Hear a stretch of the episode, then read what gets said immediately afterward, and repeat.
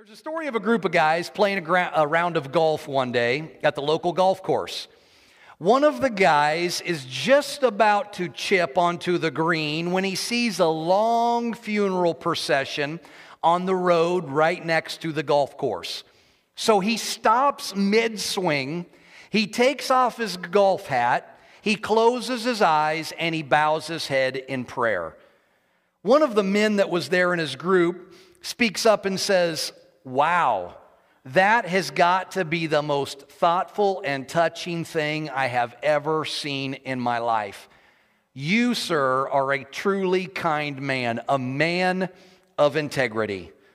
The man looks up and replies, Yeah, you know, it's the least that I can do.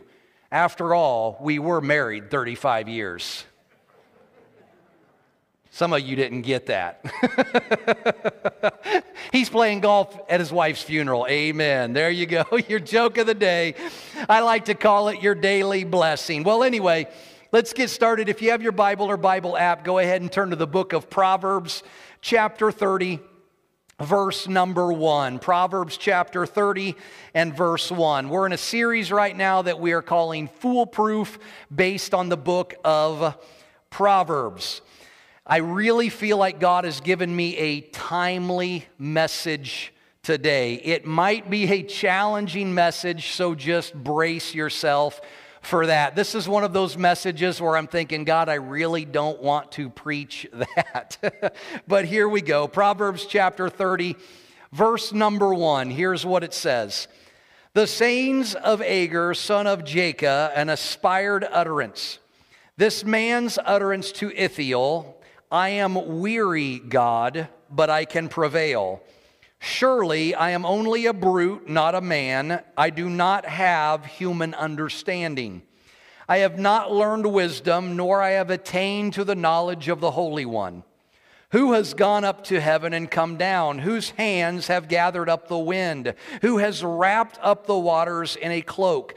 Who has established all the ends of the earth? What is his name and what is the name of his son? Surely you know. Every word of God is flawless. He is a shield to those who take refuge in him. Do not add to his words, or he will rebuke you and prove you a liar. Boy, that will preach right there. That's not what this message is about, but that'll preach. Here's what I want to focus on verse 7. Two things I ask of you, Lord. Do not refuse me before I die. Keep falsehood and lies far from me. Give me neither poverty nor riches, but only give me my daily bread. Otherwise, verse 9, I may have too much and disown you and say, Who is the Lord? Or I may become poor and steal and so dishonor the name of my God. I'm calling this message the prayer of Agur. Father, for the next few moments, I ask that you would give me the mind of Christ as I present this word, the word I believe that you have given me to your people. God, I believe that the truth from your word has the opportunity to change us and set us free. So, God, unless you anoint me, these words will fall flat. They will be pointless. But, God, if you anoint these words, they will go forth and they will change the hearts of your people. They will challenge the hearts of your people. So, God, we thank you for your anointing today. In Jesus' name, amen. Most of the book of Proverbs was written by King Solomon. We talked about that in week one of this series. However, Proverbs chapter 30 is written by a man named Agur. Now, we know nothing about this man except for two things. Number one, we know the name of his father. Verse 1 says that Agur was the son of Jakeh. But this man, Jakeh, is a mystery as well. The second thing we know about Agur is the fact that nobody names their kid after him. I've never met somebody with the name of Agur. Maybe you have, but if you're looking for a solid biblical name to call your boy that's not used much, there you go. But these men are a mystery. Nothing else is said about them in the entire Bible. A couple of nobodies, if you will, if you will, but yet One chapter here in the book of Proverbs is dedicated to the thoughts of this mystery man, more specifically, a prayer that he prayed. Now, it's no mistake that God wanted you and I to hear the prayer of this man, a nobody in the eyes of the world, but here we are today reading the words that he wrote thousands of years later. He starts off his prayer by telling God how weary he is. He's worn out, he's tired, He's also a man that doesn't think very highly of himself. You see how he puts himself down? Verse 2 again. He says, Surely I'm only a brute, a brute, not a man. I do not have human understanding. I have not learned wisdom, nor have attained to the knowledge of the Holy One. So he's a man with very low self esteem. Let me ask can anyone relate? You're in here this morning, you're tired, you feel like the world keeps kicking you when you're down. In addition to that, you don't think very highly of yourself. You believe the lie of the enemy that you are worthless. You believe the lie of the enemy that nobody cares about you. That's where this man is at. But notice what he does in his weakness. And this is a great lesson for us all. In his weakness, he cries out to God. And in crying out to God, he utters a prayer that is truly profound. Listen to me. What he says in those verses 7, 8, and 9 has the power to change your life. It has changed my life. I have adopted the prayer of Agur into my own prayer life. So let's look at those three verses again. Pay close attention to what he says. Two things I ask of you, Lord, do not refuse me before I die. Verse 8 Keep falsehood and lies far from me. That's the first thing. Second thing, give me neither poverty nor riches, but give me only my daily bread. Otherwise, I might have too much and disown you and say, Who is the Lord? Or I may become poor and steal and so dishonor the name of my God. Notice this man is asking for two things. In the span of his entire life, Agur is asking God for two things before he dies. So basically, what he's saying is God, if you would grant me just these two things, when the day comes that I pass from this earth, I would view my life as a success. I would have finished my race and I would have finished strong. Let me ask, what do you want to be remembered for? This is what Agur wanted to be remembered for. He could have asked God for a million different things. He could have said, God, let me live in a $50 million house before I die. He could have said, God, give me a car. God, give me a job. He could have made his life's mission about those things. But instead, he focuses on something else. He focuses on character related issues. What do you want to be remembered for? Have you ever thought about that? Do you have a life prayer? Do you have a life prayer? Is there something in your life that you would say, no matter what I accomplish or I don't accomplish in life, as long as I accomplish this one thing or two things, then I would have lived my life to the fullest? What do I really want? Basically, it's a life goal.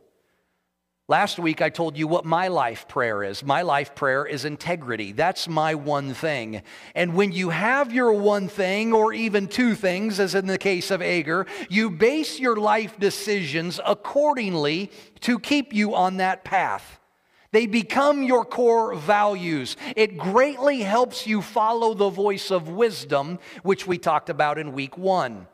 So, regardless of what life throws at you, you don't waver on this. Have you ever sat down and really thought about this? What is my life prayer? Have you ever answered that? God, I ask you for this. Give me this before I die. I have joked and said, I'm going to ask God that He would allow me see the Miami Dolphins win the Super Bowl before I die.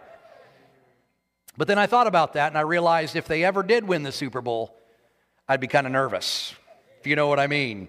So I'm not going to pray for that. Just for the record, I'm not asking for that. But on the flip side, the chances of them actually winning another Super Bowl are, extre- are extremely slim. So I might just live forever praying that way. Who knows? it's a gamble. But what is your life prayer? God, I ask for this. Let me have it before I die. What would you put on the end of that? Look at what Agur asks for. The first thing that he asks God for is to keep falsehood and lies far from him. Now, this is profound. Think about what he's asking for. He is asking that God would not only keep truth in front of him, but keep, help him keep, keep the truth in what he speaks. One of Agur's core values was truth. Truth. He wanted the truth. He's not interested in the opinion of culture, and he's not interested in spending just spreading his opinion because his heart's desire is for the truth. That's what he wanted. Jesus told his disciples in John chapter 8 and verse 31 that it would be the truth that would set them free. So I want to talk about this for just a moment and address a hot topic issue in our culture that is once again dividing Christians. Here we go again. I thought we were past that, but here's another issue. Now, before we get into this, I need you to really listen to all, everybody say all of what I'm about to say. I might say something you don't like. I will probably say something you don't like, but I am not giving you my opinion. I'm giving you the truth from what the Word of God says. I'm not telling you my opinion. I'm not doing that.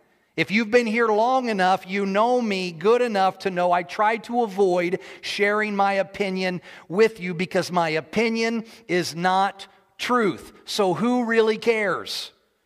I am called by God to share the truth with you. You decide what to do with it, but you might not agree with truth, and that's what we're seeing in our society right now. I'm going to love you regardless. You can believe whatever you want, and I might disagree with you, and that's okay, but that doesn't mean I'm going to think any less of you. Does that make sense? It is possible It is possible to disagree with somebody's lifestyle. It's, it's possible to disagree with somebody's opinion and still love them and help them through life. It is possible. For instance, I had a young lady come up to me uh, a few weeks ago. She approached me.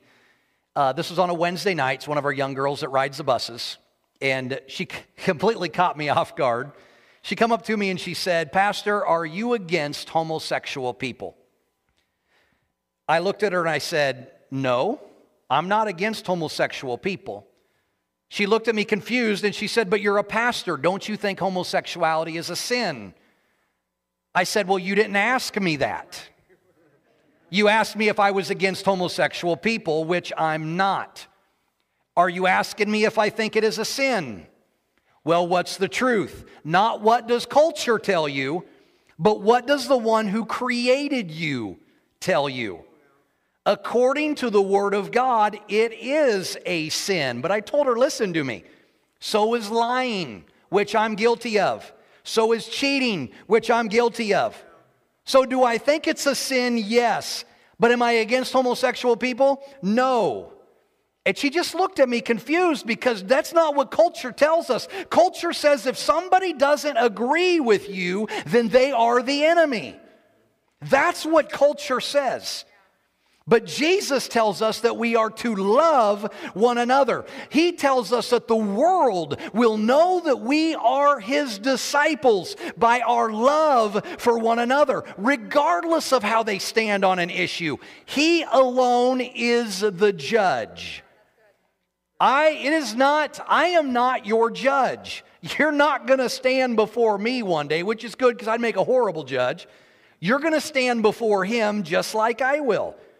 So, what right do I have to think I am superior to someone else just because their sin looks different than mine? That's called a hypocrite. So I continued, and I really felt like God gave me wisdom with this that night, just off the cuff. I said, just because I disagree with somebody's life decisions doesn't mean I don't love them or I won't help them. I said, my mother had a problem with drugs. Do you think I had a you think I agreed with her lifestyle? I told her I didn't agree with her decision to take drugs, but that doesn't mean I quit loving her. That doesn't mean I quit helping her. It doesn't mean I condemned her or put her down, but I want you to, she knew where I stood. But I can still love her. So, with that in mind, I want to do my best to present you with truth from God's Word so falsehood and lies stay far from you, as Agur prayed here in Proverbs chapter 30. But please listen to everything. Don't shut me down as soon as you hear something you don't like. A few weeks back, I spoke on parenting and discipline. I never once said you had to spank your kids. I never said that. I don't tell you what to do. I don't try to control you. That's not how I roll.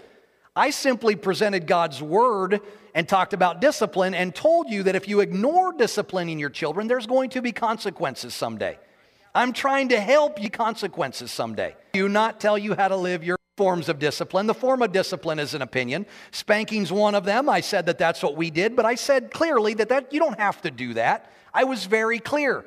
The problem was, as soon as I said we spanked our kids, people that are against that shut me down completely. They didn't listen to a lick of, lick of stuff I said the rest of the message.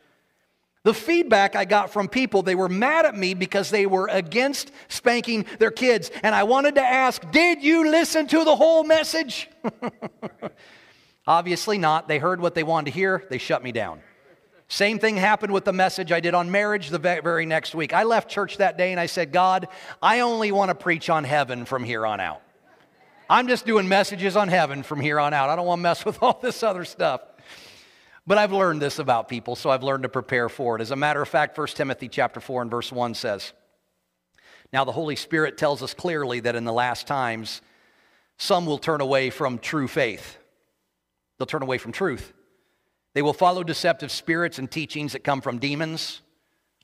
These people are hypocrites and liars. Their consciences are dead. He's talking about Christians. He's not talking about unbelievers.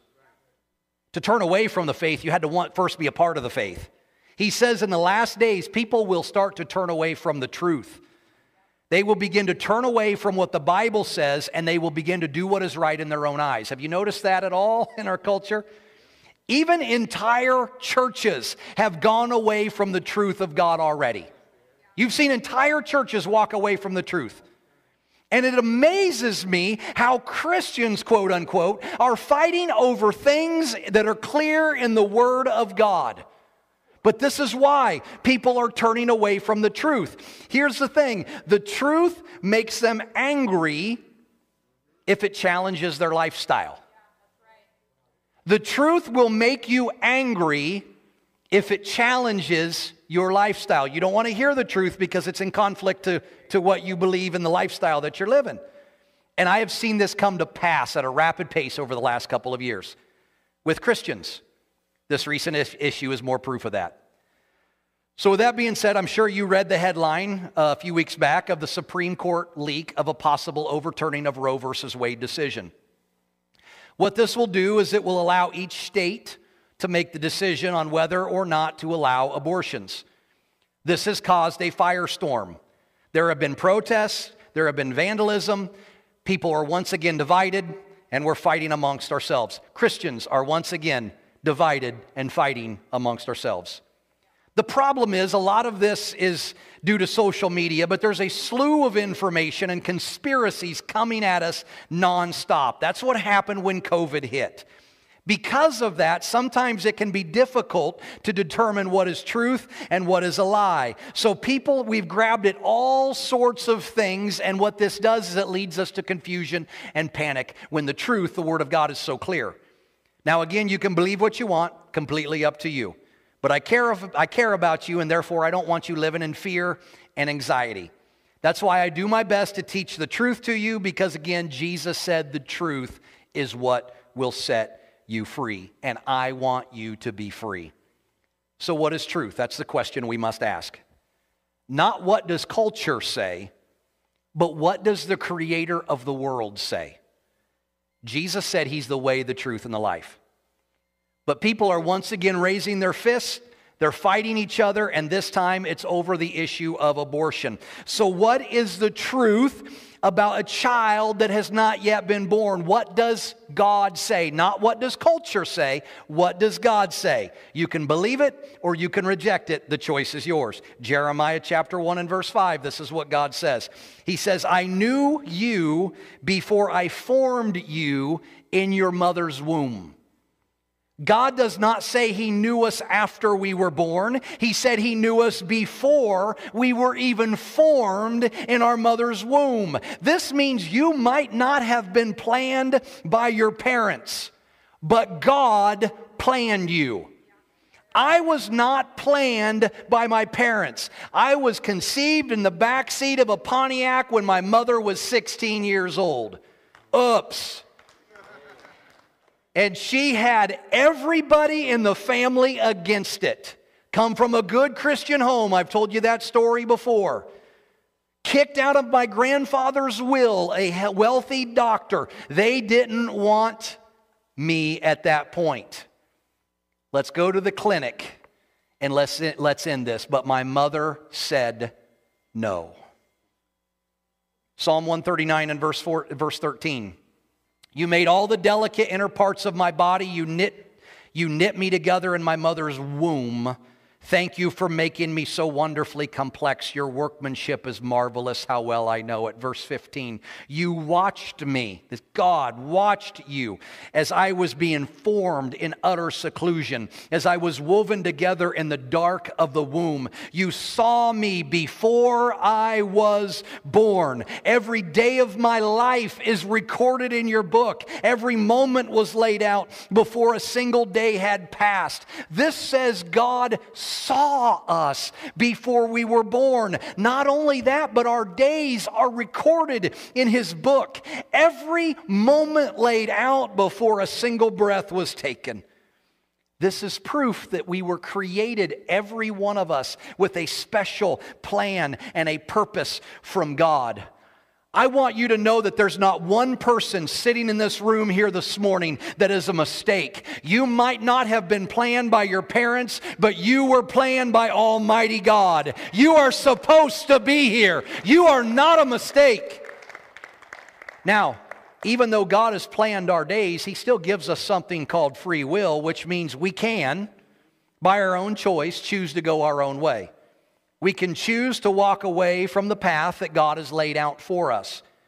Even when we do this, He doesn't quit loving us. Romans 5 8 says, God showed His great love for us by sending Christ to die for us while we were still sinners. So we're precious to Him. All human life is precious to Him. We are His most prized creation. He calls us, you and I, His masterpiece. Since Roe versus Wade was passed in 1973, statistics show that more than 63 million children have been aborted just in America alone. That's the equivalent to 3,400 children a day or 2.3 children every minute. By the time this message is over, more than 92 children would have been aborted. This number doesn't include those that are uh, aborted chemically through what is known as the abortion pill, which would turn that, mil- that number into several million. Now, listen. This number represents more than 63 million people that never had the chance to experience one of those days that God laid out while they were created in the womb. They had no choice, they had no chance at life. And I remember when Kyla was pregnant with, with Jordan, the doctor came in and they asked, she asked us if we wanted to take a certain kind of test to see if the young child had Down syndrome.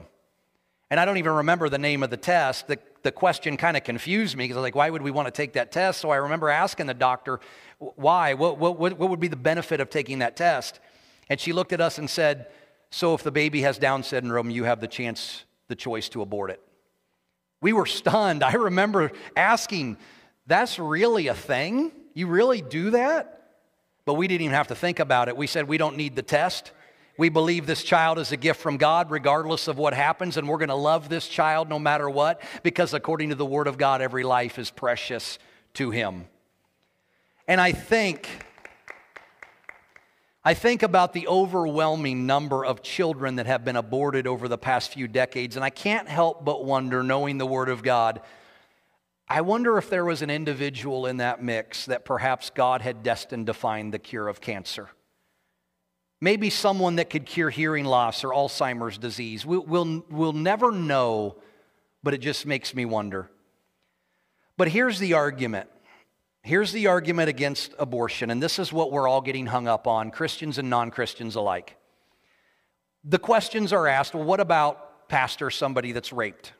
What about a mother's life that is endangered by the pregnancy? Excellent questions. Excellent questions. I don't have all the answers, or there is a million different variables, but this is what I do know.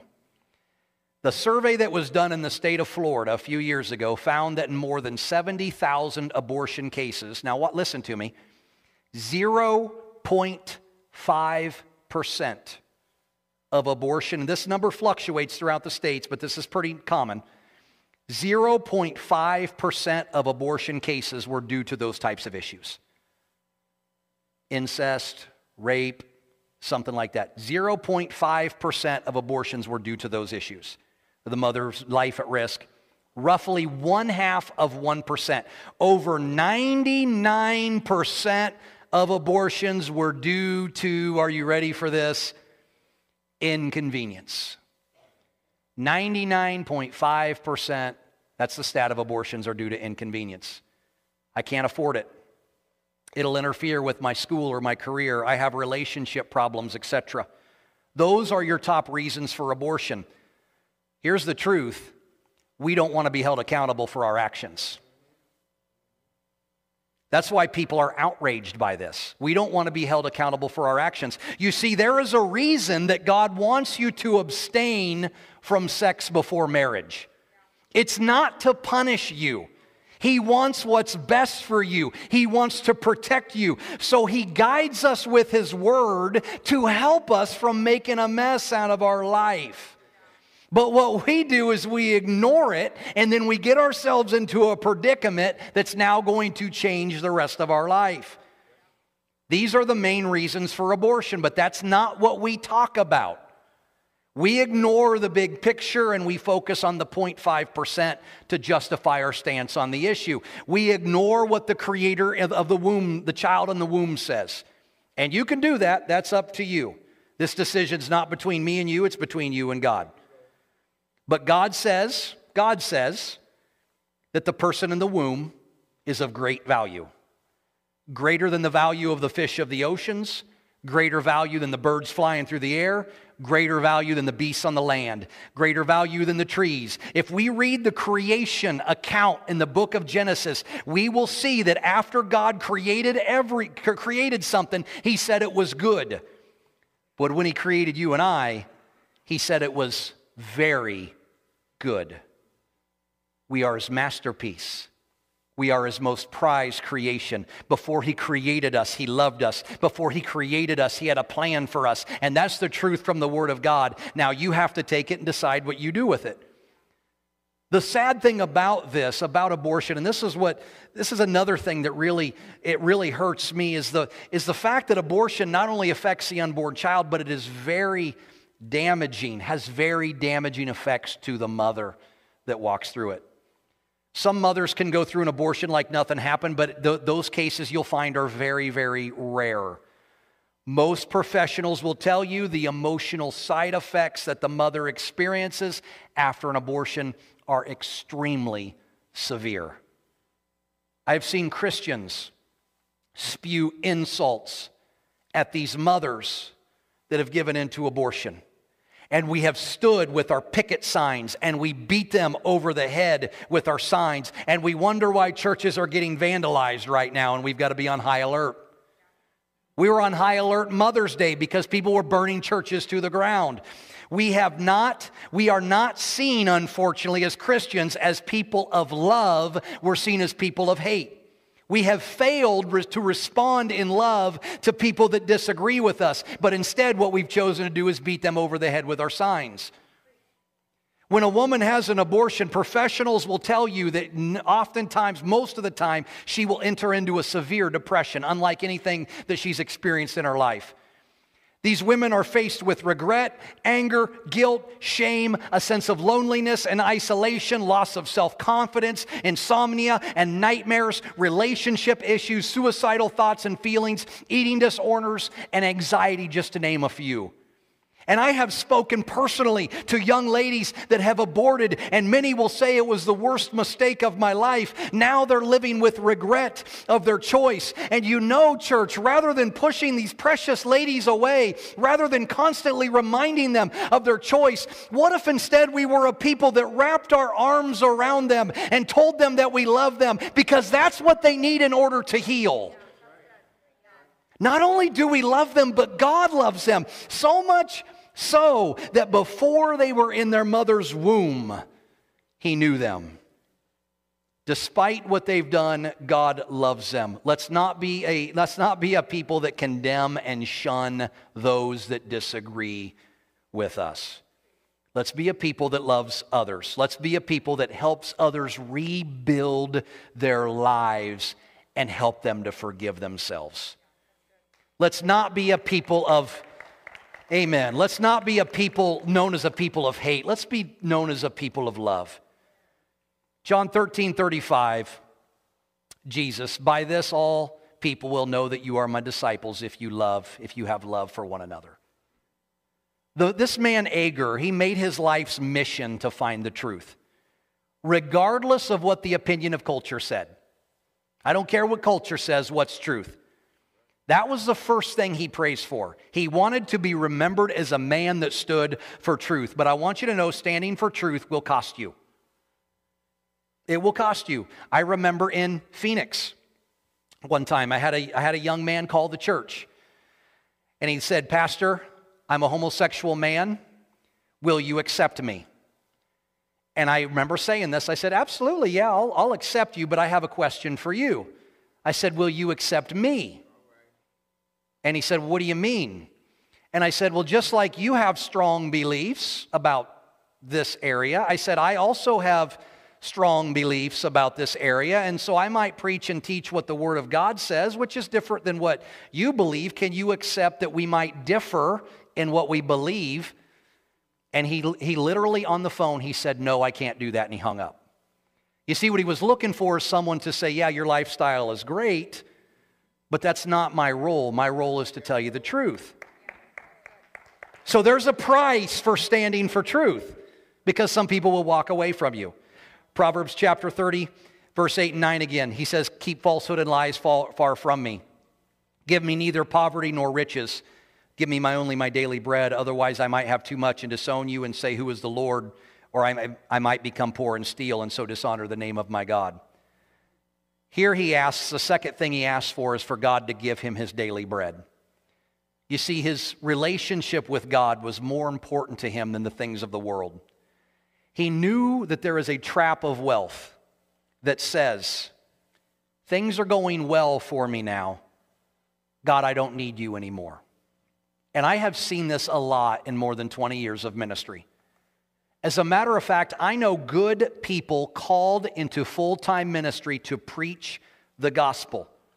They're serving in full time ministry and they start a side job and they end up in the side job making a good deal of income. And so they left their call to pursue that instead. Called by God to preach the gospel. Not everybody is, but they were lured, lured away by the pursuit of wealth. This is why Agur says, God, give me just my daily bread. This is how Jesus instructs us to pray as well. Give us today our daily bread. Because praying this way helps me keep my focus and my dependence on Him, on God. There's nothing wrong with wealth. I know several wealthy people that have used what God has blessed them with to greatly advance the kingdom of God. They are using their resources to build the kingdom. They are making an investment into something that will far outlast them. That is their ministry, and I'm thankful for them. They get it. They're not chasing and hoarding everything to themselves. They're chasing God and they're giving to support His work. And the, so, what happens is oftentimes you'll see God blesses them even more, and so that they start giving more. That's called the heart of a servant. I don't understand for the life of me why some people refuse to support the work of God financially and we look for any reason not to give to support the work of God. To me, it's the greatest work in the world. Much of the time, it's because there's a hoarding mentality within that individual. I guarantee you the heart is not in the right spot. There's a difficulty being content. If you're not content with what you currently have, you won't give to support God's work because you're always thinking about you and what you need. This man, Agur, he didn't want to be remembered for that. So Agur's prayer was for truth and contentment. And I would be willing to bet, because this was his life prayer, that at his funeral, people that got up and spoke about him said the same thing. I bet they said this guy, he was a man of truth. He was content with what God had blessed him with. Oh, for you and I to be like Agur. This should be a good example to us all on how to finish the race and finish strong with what's truly important in life. So, what is your life prayer? Do you have a life prayer? Maybe yours is to ask God for the same thing that Agur asked for. There have been times I have prayed the prayer of Agur myself. Maybe there's something else that you want to be remembered for, but what is your life prayer? If you don't know, that is my challenge to you this week to really sit and think and pray about about this this this subject this week because once you figure it out it helps you distinguish between the voice of wisdom and the voice of folly so much better. It helps keep, you off of the crooked path that we talked about last week. I'm going to have you bow your heads and close your eyes as we get ready to close today. Father, I just want to thank you for your word. God, I want to thank you for truth. God, I know, Lord, that sometimes the truth can sting a little bit. But God, you love us regardless of how we stand on an issue and, and what we believe. But God, I just pray that we would be a people that stood for truth. And that doesn't mean we condemn other people that, that might uh, disagree with us, but God, that we, we can stand firm on what we believe as truth from your word, but we can still love others that disagree with us. God, that is my prayer today. It is also my prayer, God, that as we leave this place, God, I believe that you're already speaking to some people in this room on what their life prayer could be. God, I ask for one thing, or maybe it's a couple things. Let me have this before I die. God, I just pray right now, everybody's at a different spot in life. So for some, this might look different than others. But God, I just pray that you would speak to each one right where they're at today. And that as we pray our life prayer, by the power of the Holy Spirit, we will stay on that path. The path, God, that you want us to walk down. The path that leads us closer to you. We thank you for it today in Jesus' name. I want you to keep your head bowed and your eyes closed.